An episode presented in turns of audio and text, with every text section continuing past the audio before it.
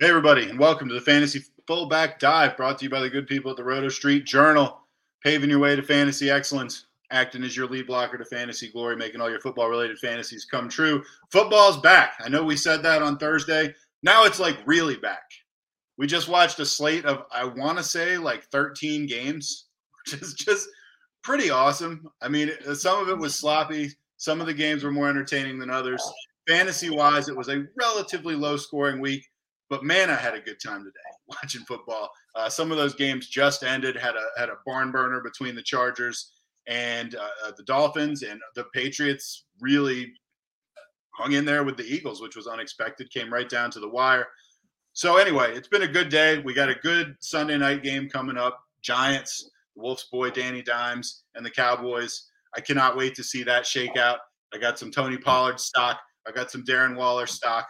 So I got a lot to look forward to. I got Prescott on my bench, just aging like a fine wine. I'm your host, Nat the Truth Jones. With me, as always, the Wolf of Roto Street himself. Wolf, how you doing? Do you have as good a time as me? Oh, I was very fine. Sunday's back. You know, football's back. It's always great. It was a great first week of action. I'm up and down in my leagues, looking at like a 50-50 record so far. Things could definitely shake out differently, but we have a ton to dissect, and I know we want to get out here right around kickoff time. So you know what? We're going to dive right in, Wolfpack. We'll start with some backfield notes, some passing game notes. We have some snaps and all that good stuff for the one o'clock games, but we go live right when red zone ends. It just ended. My Patriots barely getting eked out by the Eagles there. Uh, so that was exciting, but we don't have all the full snaps and whatnot for the four o'clock games. We'll dive into the box scores. We definitely took some notes as the games were going about people at Puka Nacua, uh, different games, just people catching our eyes. And we'll, of course, dive into at the end here the wait your early week two waiver wire. So you can start to get prioritizing and getting ahead of your league mates there. So if you're with us, you enjoy what you hear, that thumbs up button does mean the world. I say we dive right in. Let's get it going. All right, let's go. We're going to do this slightly different uh, than we have in the past, but I like the setup. We're actually going to uh, kind of go by backfields, and then we're going to go by receiving cores uh, and just kind of pound those down as quick as we can because we we would like to stop by kickoff. You know, if we go a couple minutes over, that's the thing. But we we would like to do the same thing we did for Thursday night football. I think the first thing that needs to get brought up, however, and so we'll do this kind of in the spirit of backfields. We're going to go right to the Ravens because our one just like heart wrenching thing that happened very early on in the yeah. the day of football. Uh, J.K. Dobbins, who briefly looked really good. I think he was uh, yeah. uh, he was on what it says here 23 out of 29 snaps. He was he was on the field and looking pretty solid. Torn Achilles, done for the year, devastating. Uh, first of all, thoughts on that, Wolf. Second of all, you know, fantasy wise, obviously now we got a value hold, right? Yeah, huge value hold. Definitely sucks for J.K. Dobbins. Second major injury in the last two seasons, right as he's entering that contract year. And as you mentioned, looking phenomenal before going out. So, really, really too bad for him. You hate to see it. Ultimately, after he goes out, Justice Hill and Gus Edwards split it fairly evenly. Hill got 29% of the snaps, eight carries. He ultimately got two touchdowns as well, right after Dobbins got knocked out. Right before him, uh, we also had Gus Edwards have 22% of the snaps and eight carries. A little bit more productive with his works was Gus Edwards. Uh, he ultimately racked up 32 yards compared to just nine yards for Justice Hill. But again, Hill got almost all the goal line work, two of the four goal line snaps, seven of the third down snaps as well. So that valuable usage seemed to be going to Hill, who was rumored to be a better fit all preseason. He'd be where I prioritize my week two waiver of those two backs, but they're actually neither of them my favorite running back on the waiver wire. We'll talk about them later. All right. You want to get into the 49ers? Workhorse PMT, baby. Yeah, yeah, 22 carries, 152 yards. 152. So uh, and then I mean, so so you saw that big one that he busted. It was like a 65 yarder. That was pretty awesome. Uh, it was a spin move into like an awesome run. I, am a little so I'm I'm very impressed. First of all, I want to say that. Uh, remember when he used to catch like 10 balls a game? Yeah, only three, three catches, 17. I think part yeah. of that was the game script, though, because they okay. were just up on the Steelers the entire time. They really didn't need to throw. We'll talk about the passing game a little bit later. So I, that's part of it. Only three catches, 17 yards. I just don't think, I think it's more of a product of the game flow than not using him. Ultimately, he was in for nearly every single snap, gets 22 carries compared to just five for Mitchell, most of those coming well with it after they have a two to three score lead too. Two carries also went to Deebo, but this was the Christian McCaffrey show yeah. and well worth that number one to number three overall pick, whatever you spent on him. He looks like a dynamite pick in this offense, just that much better. Uh, so yeah, CMC, clear cut number one running back moving forward. They actually had two uh, running backs that were extremely productive in the Falcons' backfield. The Falcons are, you know, playing a junk opponent. I went out and picked up the Falcons' defense. I wanted the Washington defense, but someone spent a bunch of money on them in waivers, and I was like, ah, I'll take a defense playing against Carolina. And it worked out really well. I got, I want to say, I got 13 fantasy points out of them. So they won a pretty decisive game. But I thought the big story was uh, two running backs getting over 20 fantasy points on the same team. How did you break that down? What are your thoughts on that? Well, it kind of blew my mind was Tyler Allgeier both out targeted Drake London and out carried Bijan Robinson. Yeah. What are we doing here? I mean, he looked good too. So I guess ultimately they win. And it's tough to say you shouldn't have done it. He does have 75 yards, two touchdowns. It's just kind of nuts to see that. And it's certainly as good as Bijan was, as good as he looked, it does make you a little bit concerned about how this will be moving forward, especially when Cordarrelle Patterson, who wasn't even in, might rejoin the fray because we saw Bijan get all the two minute drills. Some of the short yardage work, most of the third down work went to him too, but most of the goal line work did go to Allgeier. And as we mentioned, the majority of the carries going to him as well. So this was a little bit of a concern. That was a clear, you know, almost a near even split between these guys. Uh, the running backs did account for over 50% of the target share combined, with Bijan getting 33% uh, himself. Also, three targets going to Tyler Allgeier as well. So he was heavily, heavily involved. And that's the bigger story is Allgeier uh, involved as a pass catcher, involved as a rusher. Great to see Bijan also so involved as a pass catcher as well. But I do wonder, will Patterson sneak in there? Because after this performance, who knows how Arthur Smith's going to use his talents. We then saw Dameon Pierce, the three down horse of the preseason. He's going to be in all snaps, all situations. Ultimately, not the case. He plays 36 of the 77. That was only 46% of the snaps. He only ran 40% of the routes for 7% of the targets. Just ugh, doesn't do much with the work either. 11 carries, 38 yards, two catches for nine. Not going to hit the panic, panic button. This is the Ravens defense. A tough matchup, but Mike Boone getting nearly all the third down work 10 of the third, uh, 15 third down snaps, 10 of the 19 two minute drill snaps. So it does become clear that Mike Boone will actually be, you think it'll be Devin Singletary if it's not, not going to be Dameon Pierce, but no, Mike Boone getting the majority of that work and definitely capping the ceiling of Pierce if this is how it is moving forward. The Jaguars backfield, and this is a guy that we've actually talked quite a bit about on the show, Ducks guy. Travis Etienne yeah. comes out as the clear lead running back. I admit I was skeptical, but you know, 77 yards, a touchdown, and the snap count. Like, look at how much more he was on the field than the other guys, right? 80% of the snaps, 85% of the routes, and actually getting a 16% target share, something we didn't see all last year. And that's with Calvin Ridley. We're going to talk about momentarily dominating the work as well. We still see Etienne getting heavily involved. Yes, Short Bigsby, 13 yards, a touchdown. He did fumble, though, as well, and much less efficient with the work he got. Again, 13 yards, was under two yards a pop on his carry, seven rushes. So ultimately, much more impressive coming over from Travis Etienne with that nice score as well. So 21 points to him, definitely looking like the clear cut lead back and showing why today. Big to see from him. We were talking all offseason. Is Nick Chubb going to be a bigger bell cow? We did see yep. 18 carries, 106 yards, and it looks really nice. Four catches for 26. I mean, he's only had more than three passes in a game, uh, more three, more than three receptions in a game twice, and that's kind of crazy because he isn't a bad pass catcher at all. So that looks very nice. If he's going to do that all year, he's going to roll right. Well, Jerome Ford did still see 30 of the 74 snaps. He did see the vast majority of these coming on the uh, third third down. He saw nine of the uh, 14 third down snaps. So it was just a matter of the usage kind of flowing to Chubb on those early downs. I don't know that we can always rely on those four catches moving forward uh, if Ford's going to consistently be the third down and two minute drill back like he was this week. But, but still nice to see that involvement. It wasn't just complete and utter smoke, but it was still kind of like a mini Kareem Hunt was lingering there too. um, in the same game, and this this is a game that could just be oh, on all, all, episode if we wanted to. On the other side of the ball, Joe Mixon for the Bengals. Um, I mean, he had just a mad game, but if you put it next to some of the other supposed studs on the Bengals, he actually looked all right. But your headline is that his backups were annoyingly involved. Yeah, he got 13 carries himself, 56 yards, and 17 uh, yards on three catches. Eh. But the big thing was we saw Trayveon Williams, who didn't play all preseason. We're wondering how involved will he be? Well, he got eight of the uh, 12 third down snaps right off the bat, the third down guy there. I uh, didn't end up doing much with the work. You only saw two carries, zero targets on his eight routes. We saw 17 of the routes go to Mixon. So he was more involved as the pass catcher. But then even Chris Evans was sneaking in there seven himself. Another two carries went to him. So when it's like 13 carries for Mixon and four got, you know, a bunch of other guys just getting a little bit smattering here and there, oh, it's going to be tough for him to hit that ceiling that would look so limitless. And that ceiling doesn't look so limitless as you were alluding to with how bad that offense was. My God, that uh, we'll get to the passing game. I think that was a one week arbitrage. I'm not too worried about that. But man, that was no, but it was bad.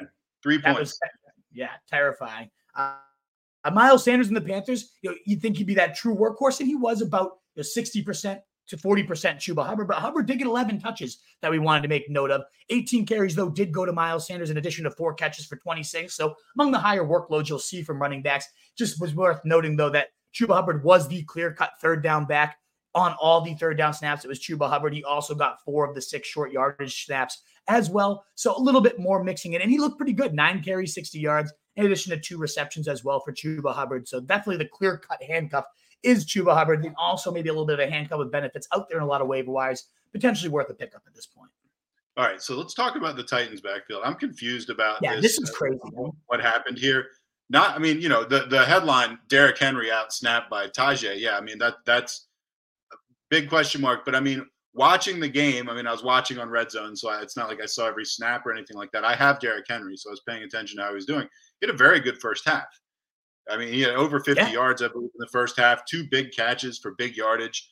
Um, and then it seems like he got like what, like four more carries for the rest of the game or something like that. Did he get hurt or something?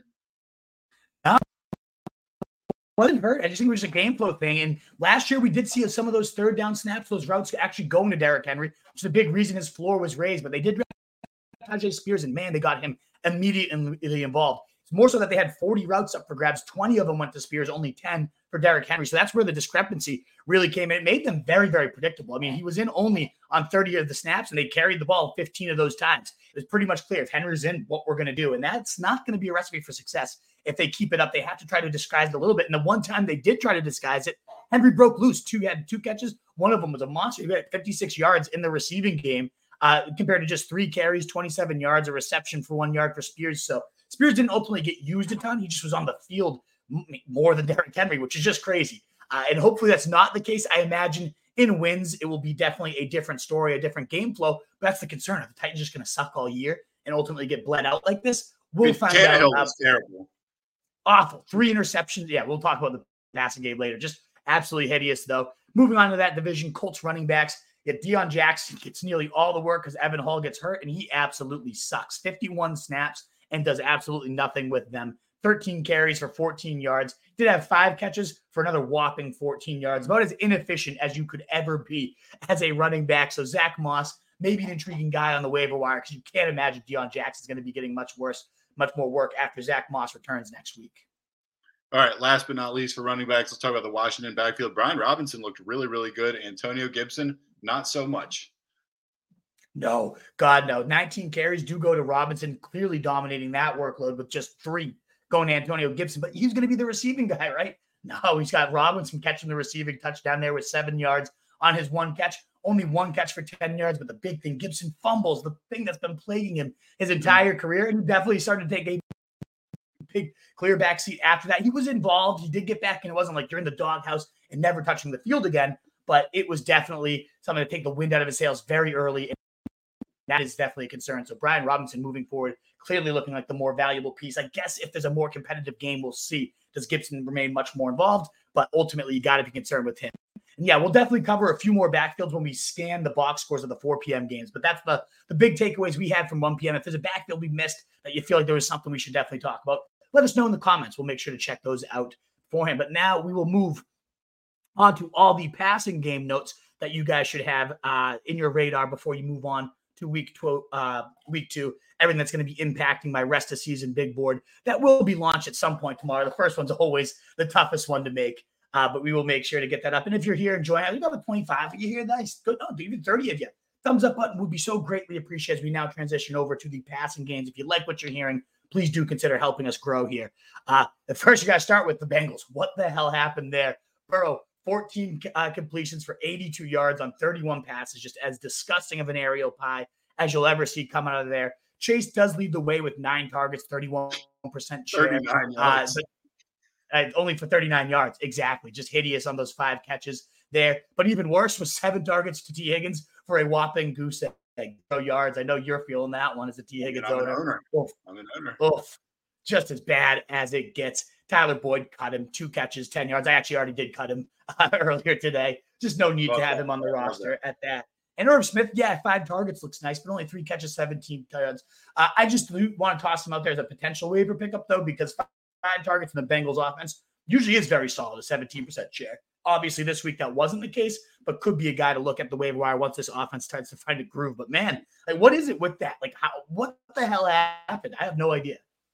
I, I don't know. I mean, of, of all the things that happened in Week One, and you know, obviously, there's always surprises in Week One. But if you had told me that Ja'Marr Chase, Tee Higgins, and Joe Burrow were going to combine for like seven fantasy points, I would have been yeah. like, well, well, you're obviously out of your mind.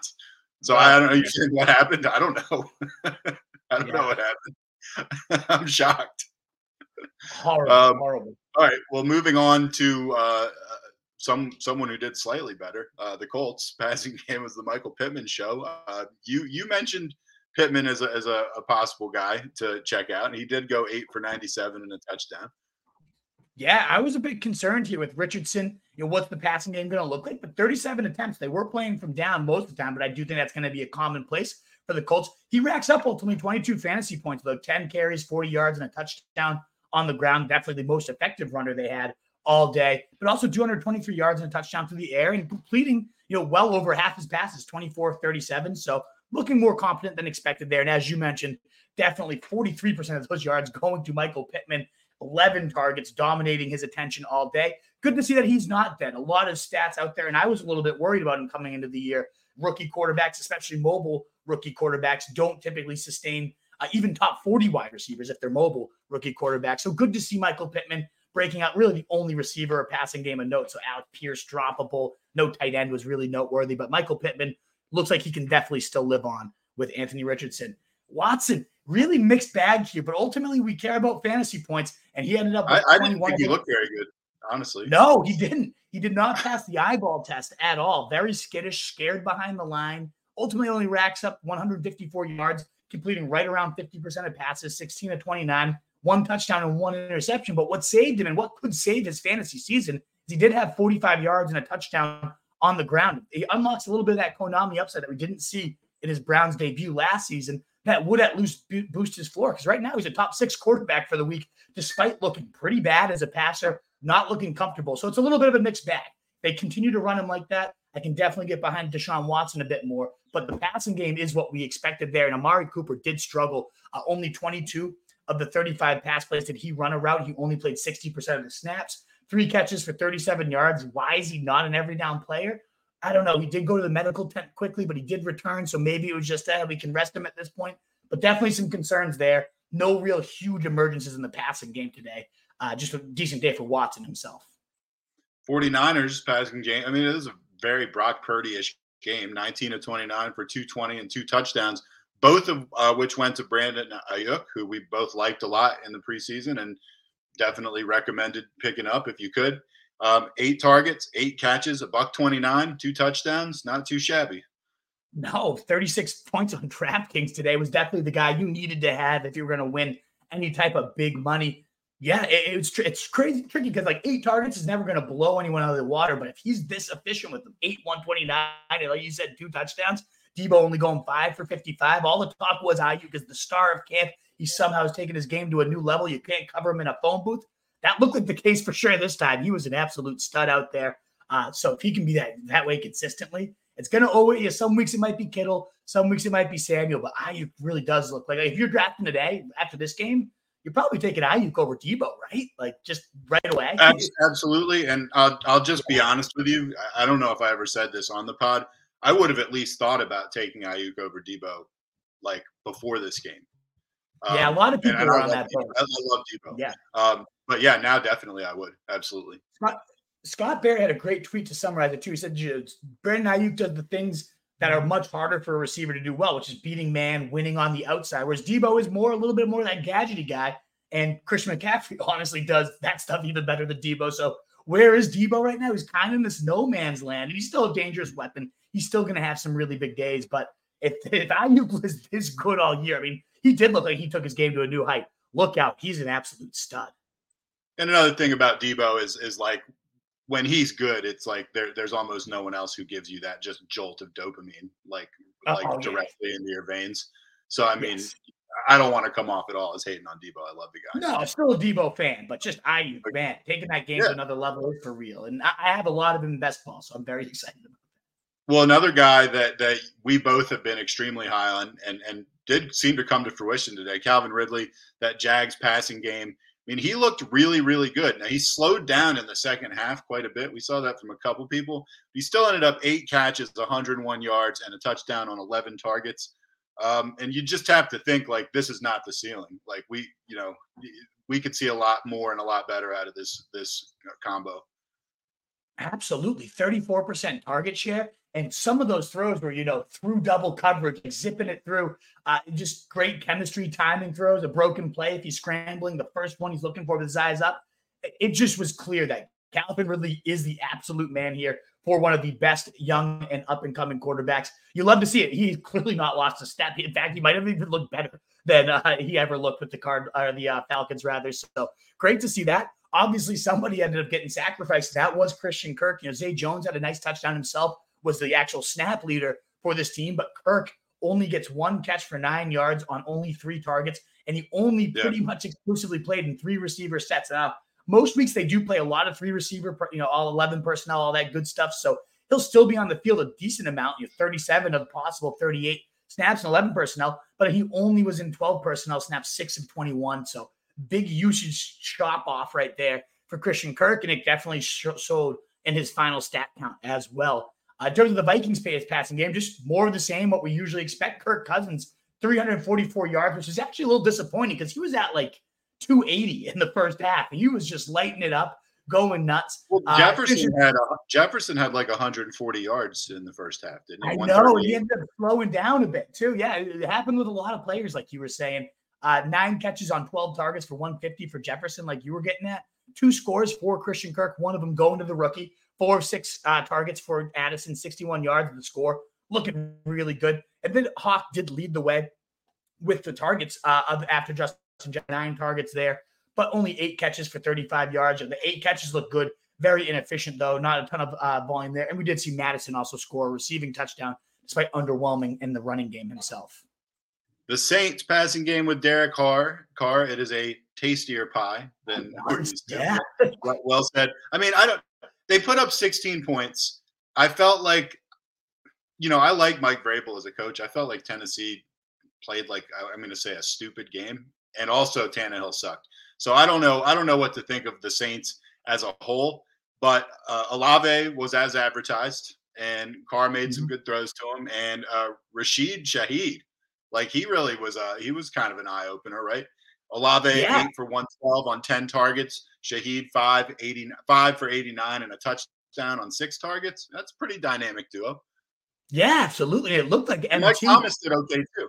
you know, actually. early on that first drive, he had like four catches, and then he ultimately only finished with five for 61. But man, it looked like do we have Mike Thomas here? Is Olave going to be okay, or is Thomas like the true target hog again?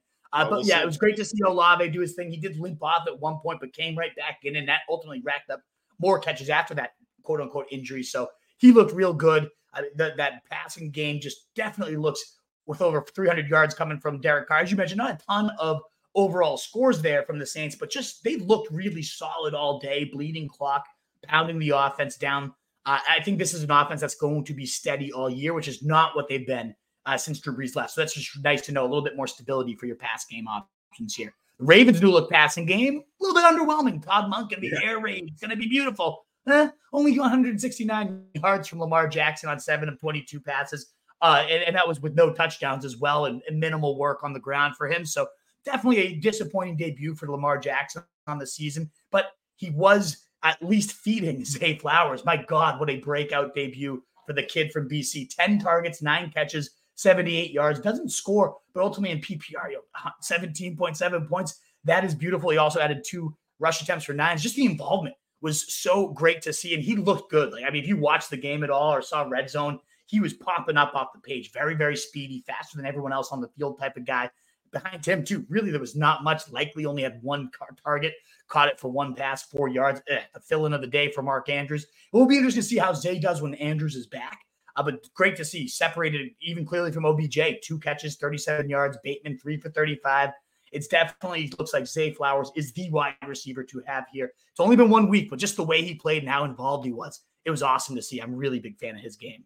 Yeah, and I mean, although the Ravens were underwhelming, they they did win easily. Now they were playing Houston, who we're going to get into next. And you know, this is some stuff that you and and even me and some guys from the site have gotten right. Nico Collins was a target hog, six uh, catches on 11 targets for 80 yards. I, th- I think it was MOH who was like, you know, yeah, is is he the worst best receiver on any team? Probably, but he's the best receiver on his team, and that has value, and it does. I mean, you know, the guy was going for a buck in auctions, and I was like, it's ridiculous. And, and so he put up a decent fantasy week, and Robert Woods did too. The little, the unsexiest guy in the entire NFL had had a good game. Yeah, ten targets for him, double digits for both these unsexy guys. Because 44 pass attempts from CJ Stroud, I mean, wasn't overly fruitful. The pie was large, just wasn't made of good ingredients today. Three only 242 scoreless yards, but if he's going to be chucking it 44 times, and it wasn't pure game script, they were throwing it early and often, even in the first quarter. So I really like what I saw in terms of a volume perspective. We hope that gets a little more efficient, a little more productive. I'd like to see Tank Dell out there a little bit more, but yeah, Nico and Robert Woods both seeing double digit targets.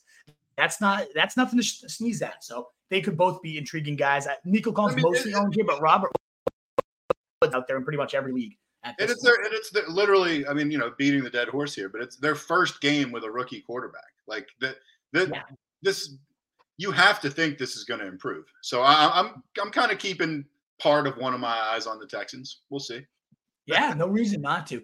Uh, one guy disappointed me a little bit today. Sam Howell, 202 yards, one touchdown, 19 to 31 passing. Did throw a pick as well. He had two carries for 11 yards and a touchdown on the ground, kind of salvaging his day with that ground score. And that's why you like him in fantasy. He can run. He's definitely been a touchdown threat with the legs, but it was shaky. I mean, he could have had two to three more picks, uh, maybe one of them being, being a pick six. They just got dropped.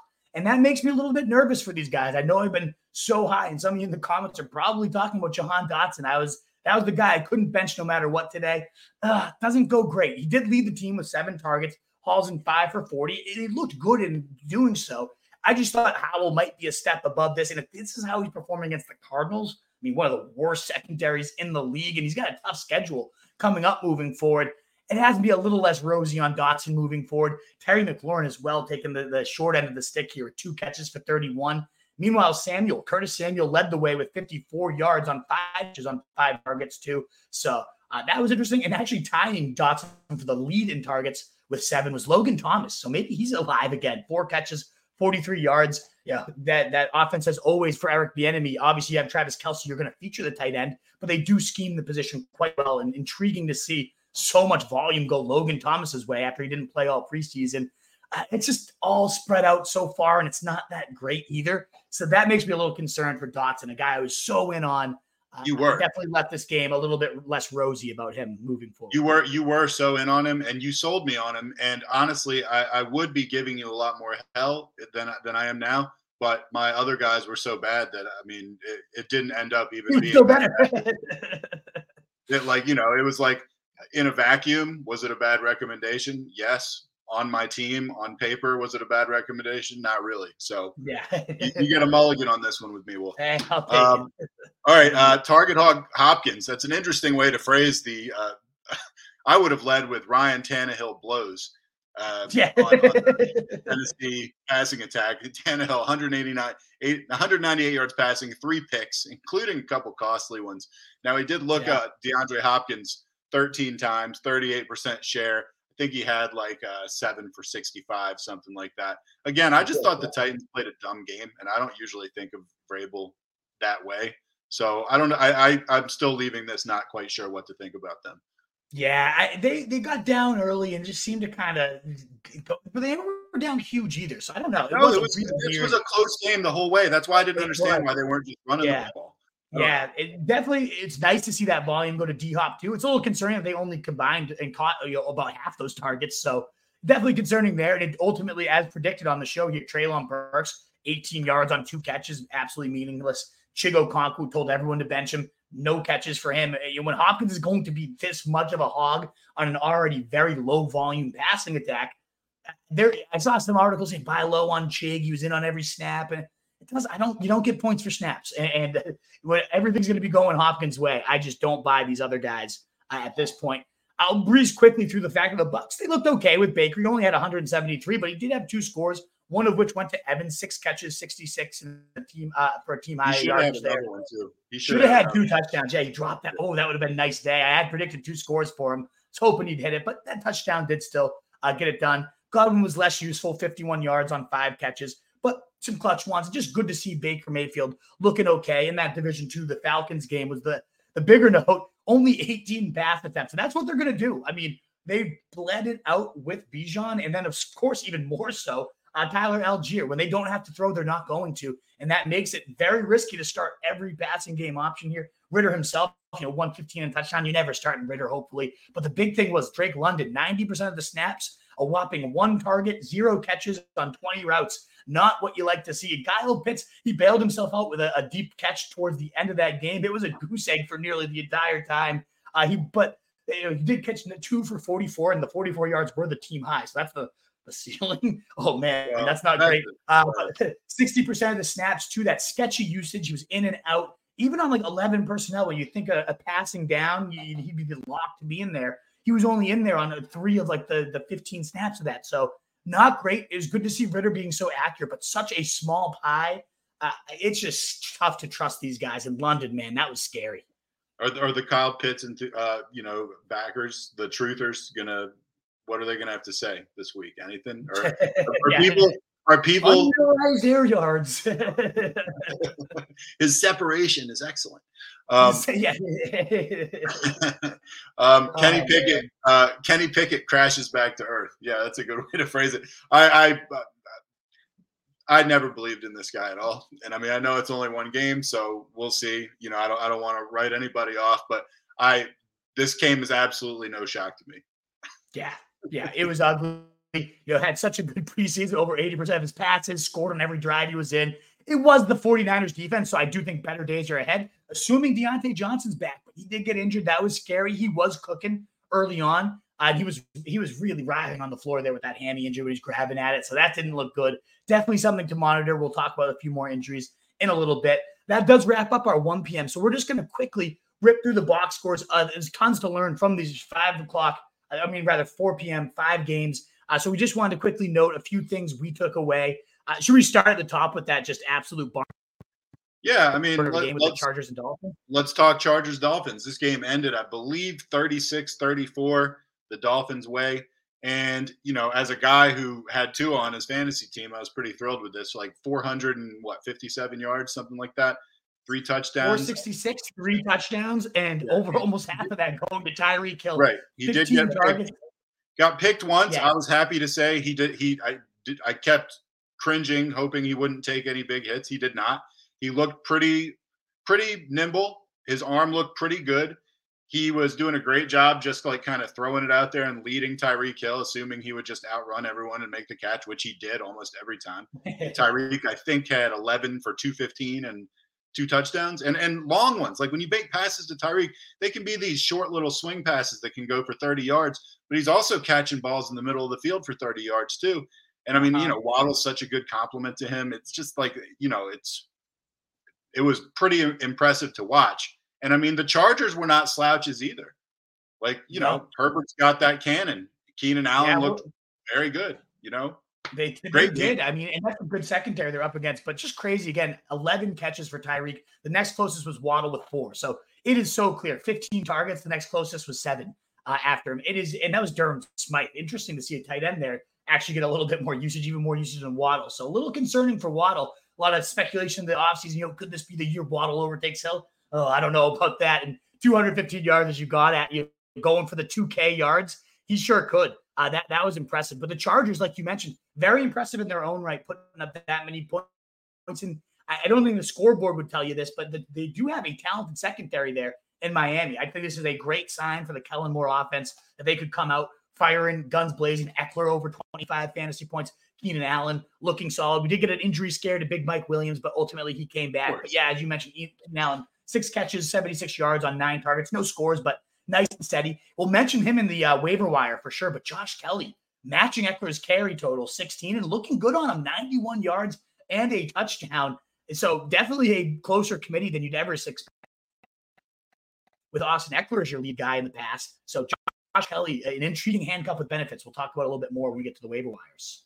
Um, next game, Eagles, I mean, my uh, beloved Patriots. Yeah, that one, that was one that kept us a little bit. We said we are going to get live at 740, uh, but this one was lingering in there. I had to see how it would happen with my Patriots. I think the big story here was that Kenny Gainwell, 14 carries, one carry for Boston Scott, and then this is probably the bigger development, one carry for D'Andre Swift as well. So Kenny Gainwell dominating the work share here. Uh, didn't do a ton with it, 54 yards on his 14 carries, 3.9, no touchdowns. You know, had four catches though for 20 yards.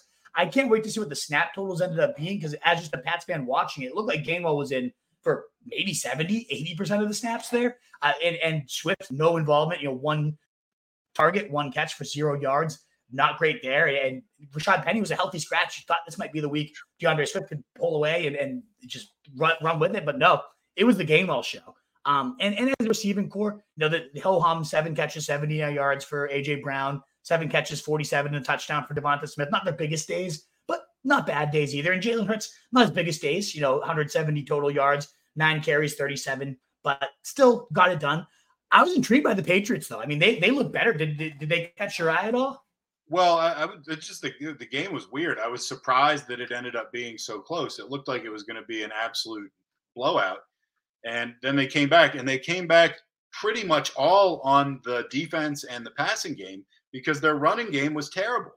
Rhamondre, yeah. 12 carries for 25 yards. I that's one of the stat lines I'm just most shocked by. Now the Eagles do have like a, a quite they're ferocious up front. Yeah, line. they really do. So I'm, I'm not reading too much into it, but I loved Rhamondre going into the season. This is as about as poor a performance as you could expect. Mac Jones did have 300 yards and three touchdowns. Yeah, exactly. And uh, the big story there is Kendrick Bourne, six catches, six 64 and two touchdowns. And I even said in today's stream, I went to pick him up in my league because I was desperate at wide receivers. There have been great reports. Me and CJ hyped him up. I, I, think we told somebody desperate for a receiver to toss Kendrick Bourne. And I definitely said at 3,300 on DraftKings, intriguing guy. Had him in a couple lineups. Decent on DraftKings today, actually. Uh, great to see that breakout. I have him on a ton of best ball. He became my de facto last round pick the last month or so. So I ended up getting like about 15% Kendrick Bourne in my lineups. You love to see this day. But, but I know you were complaining about Rhamondre Stevenson. He did still have six catches, 64 yards, still yeah, every true. down, you know, third down was his and looked very, very capable as a receiver. And I think the rushing scores will get better. And Zeke fumbled it. And, you know, that's not going to last long if he has one of those again. Uh, so it might raise his floor. And then Hunter Henry, you know, clearly above Gesicki. It looked like in the pecking order, gets six targets to just three for Gesicki. Uh, Gesicki hauled in all three of his for 36. Meh. But we did see Hunter Henry a nice fourth down snag, one handed. Hunter Henry had a, a, really clutch fourth down grab that with one hand. Nuts. Also, yeah. do just want to tell you we did just have kickoff. So um, if you want to buzz through anything, this is probably the time to do it. It's been mentioned in the comments as well.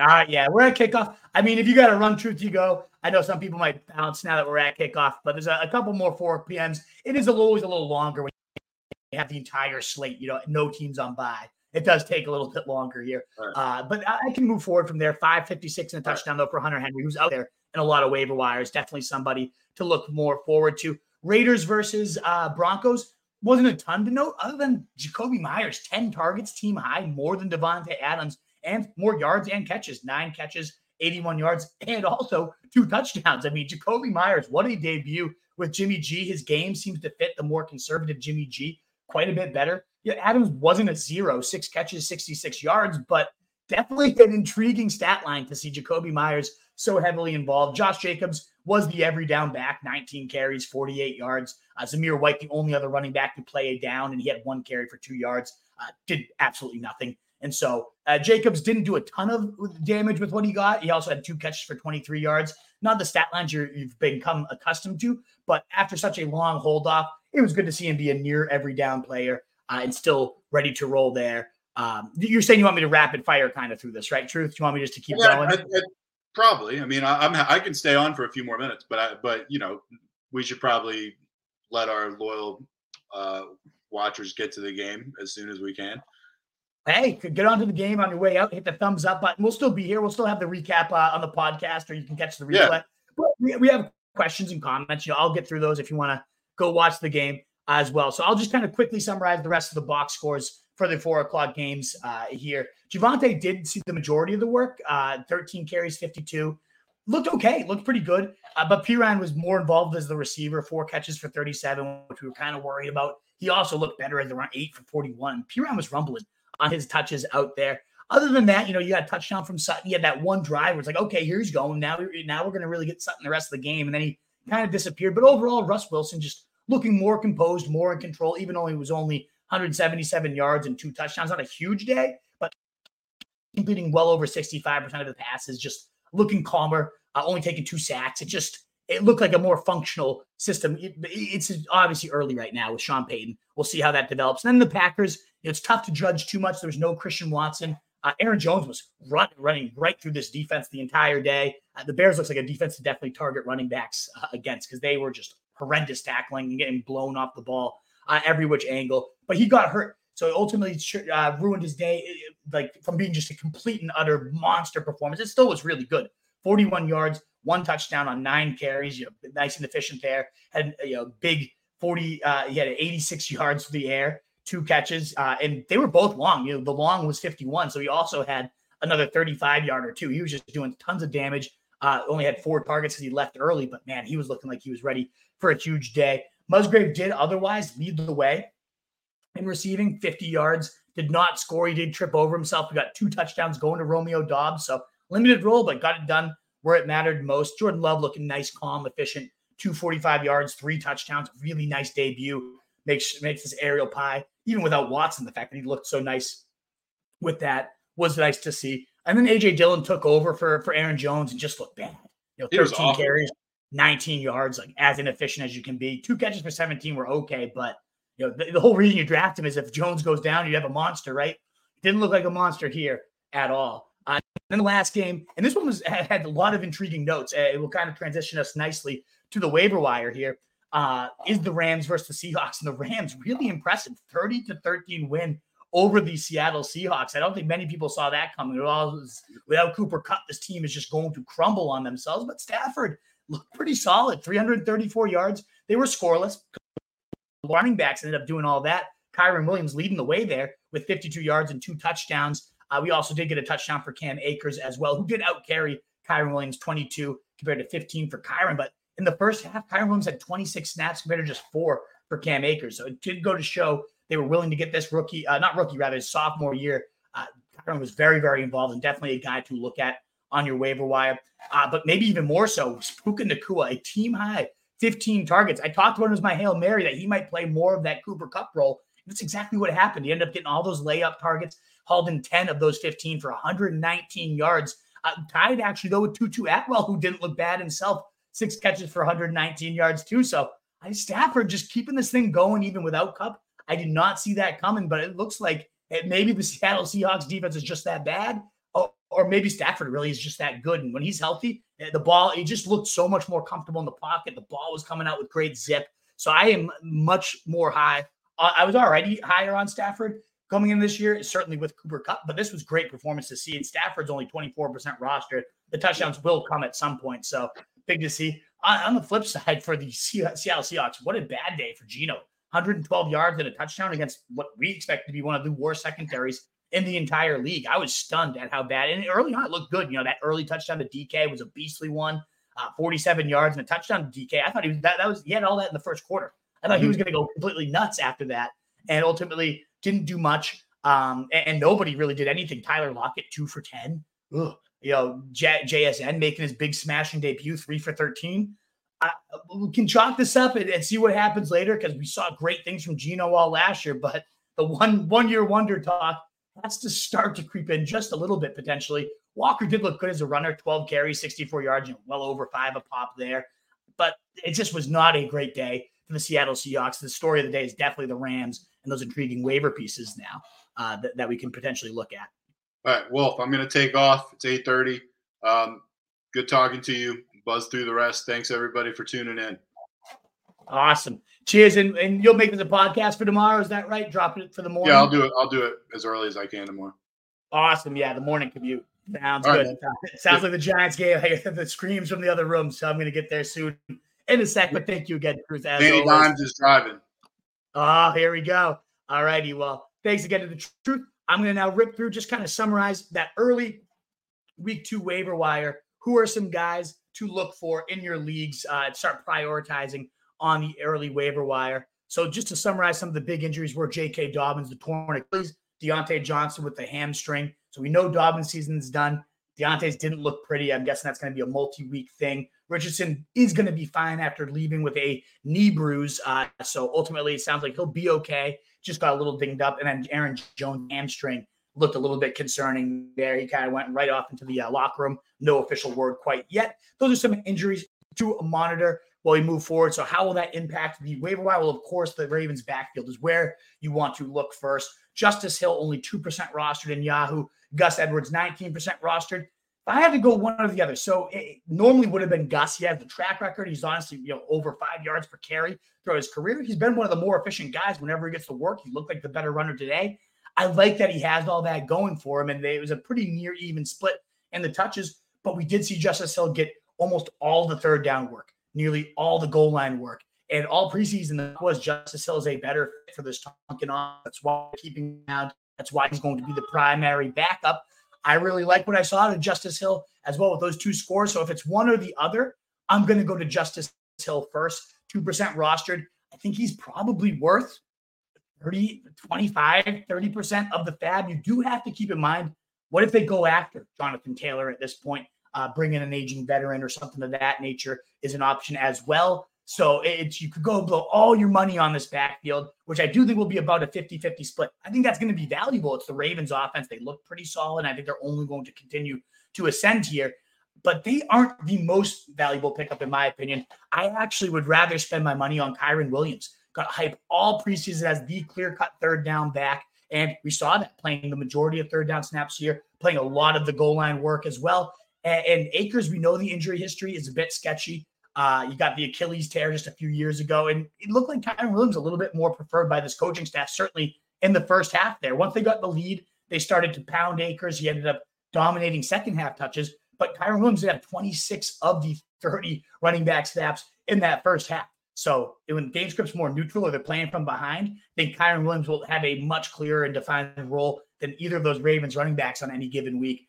And an offense that you know, seem to feature the running backs a little bit more than them. So I actually think I prioritize here Kyren Williams about again maybe twenty five dollars of my hundred FAAB. I don't know that you'll have to go to that level. I have, by the way, a more in-depth waiver wire show every Tuesday. So this is just a quick look at it. I'll go more in depth, look at the snaps a little bit more, see what happens tonight and in Monday night as well to have a full, complete list. It's just a rapid reaction for you sickos that want it right now. I think Josh Kelley has to be considered one of the top guys on your waiver wire, 4% rush. That's a nice thing about this early waiver wire is most of these guys are still out there in your leagues. Uh, and he had 19, you know, match the same amount of carries there as Austin Ekeler, as we talked about earlier. 16 carries, going for 94 yards, clearly involved. Uh, it was almost a 50 50 split. Certainly the rushing workload and snap share is about 60 40 for that game. Uh, so that was definitely intriguing to see a, a shootout style game. Imagine if they get up early on a team, we might even see more work for Josh Kelley. Uh, so looking really solid, over five yards of pop. Ekeler did his thing. It wasn't like he needed to come out, uh, but Kelley just constantly churning and churning and churning, looking really solid doing it. Obviously, has that handcuff with benefits upside now too. If something ever happened to Ekeler, you'd be looking at a league winner. I mean, this offense was really humming today under Kellen Moore. So I think Josh Kelley is a huge priority ad, especially if you don't need to use him right away. But honestly, I mean, again, 91 and a touchdown on the ground. That was a impressive day for him. Moving to the waiver wire receivers, I think Kendrick Bourne is my priority. Not him, Puka Nacua. Both these guys under 3% rostered. Bourne only 1%. 11 targets, six catches, 64, and two touchdowns for 21 points. Whew, that looks pretty damn good and Puka Nacua, you know, not to be outdone by him, 15 targets, as we talked about, looking like the clear cut uh, Cooper Kupp role here with Cooper Kupp out. He was getting all those layup targets, but also involved in the red zone. A couple deep targets also slung his way. He ultimately went 10 for 119 as a the main cog of this passing game. Everyone thought it would be Higbee, myself included, but no, Puka Nacua really coming in. We mentioned him as a Hail Mary dart throw. We actually mentioned both these guys, Kendrick Bourne and Puka Nacua. I, I'm st- shocked at how well they look. I am definitely going to be scrambling to pick them up where I'm wide receiver needy uh, and wherever I can find them. But not to be outdone. If you miss out on Puka, if he goes for too much, don't forget that Tutu Atwell did go 119 and six honestly, I love Nacua, but if Cooper Kupp does come back healthy, let's say it's only four weeks on the IR, I think that role goes immediately to Cooper Kupp and Nacua won't really find himself quite as heavily involved. So that's the one reason I might prioritize Bourne. I really like both those guys as options there. Wide receiver on your waiver wire. The other guy is Rashid Shaheed, 15% rostered right now. We mentioned five catches for 89 and a touchdown, 11 yards rushing as well. He's kind of moving all over the place, an Alvin Kamara light in a way when he's out for now. Uh, definitely a highly involved, explosive playmaker from last year. He'll average a ton of yards per reception and a high catch rate. You always like to see those efficient players, and he was continuing to do so this week. I will mention for one more running back too. Uh, again, I prioritize the other guys in either Kyren Williams than Josh Kelly, or your Ravens running backs. I think all of them make really interesting ads. All are worth about fifteen to twenty dollars or more from your waiver budget. I really like all those guys. But if you need a one week plug in, you don't want to burn the bank completely. You could maybe look at Zack Moss, who's out this week, but probably going to play this next one coming in. And you couldn't have been less efficient than uh, Deon Jackson. You know, from 13 carries for 14 yards, five catches for 14 yards. It was absolutely abysmal and hideous. Zack Moss, not great himself, but he does get Houston. Could be a nice one week rental if you're desperate at running back, but definitely look at those other guys ahead of him. And then in tight end, the one guy that stood out to me was Logan Thomas, 2% rostered, four catches, you know, team high, seven targets, 43 yards. This is an offense under Eric Bieniemy that has historically used tight ends very well. We know Travis Kelce. This is not saying Logan Thomas and even sniff Travis Kelce's jockstrap, but that usage will continue to carry over in an Eric Bieniemy scheme. So good to see Logan Thomas so heavily involved, so healthy after missing the preseason. He was in there and he was ready to go. So intriguing there for sure. All righty, Wolfpack. Well, thank you again so much. I do want to go watch this game. My it's my, wife's team, so I want to go see how everything's going in there uh, with the Giants. I'm so high on Danny Dimes, so I can't get to all the questions right now. I'll check them out tomorrow, though. Uh, get to all the comments and whatnot. Feel free to comment on the show on the way out. Please do consider hitting that thumbs up button. All our content is at rotostreetjournal.com. You can find me at rotostreetwolf as well. Uh, so thank you again so much for being here for this stream. Hopefully, you find this a recap to be helpful for you. If there's anything I missed, please do feel free.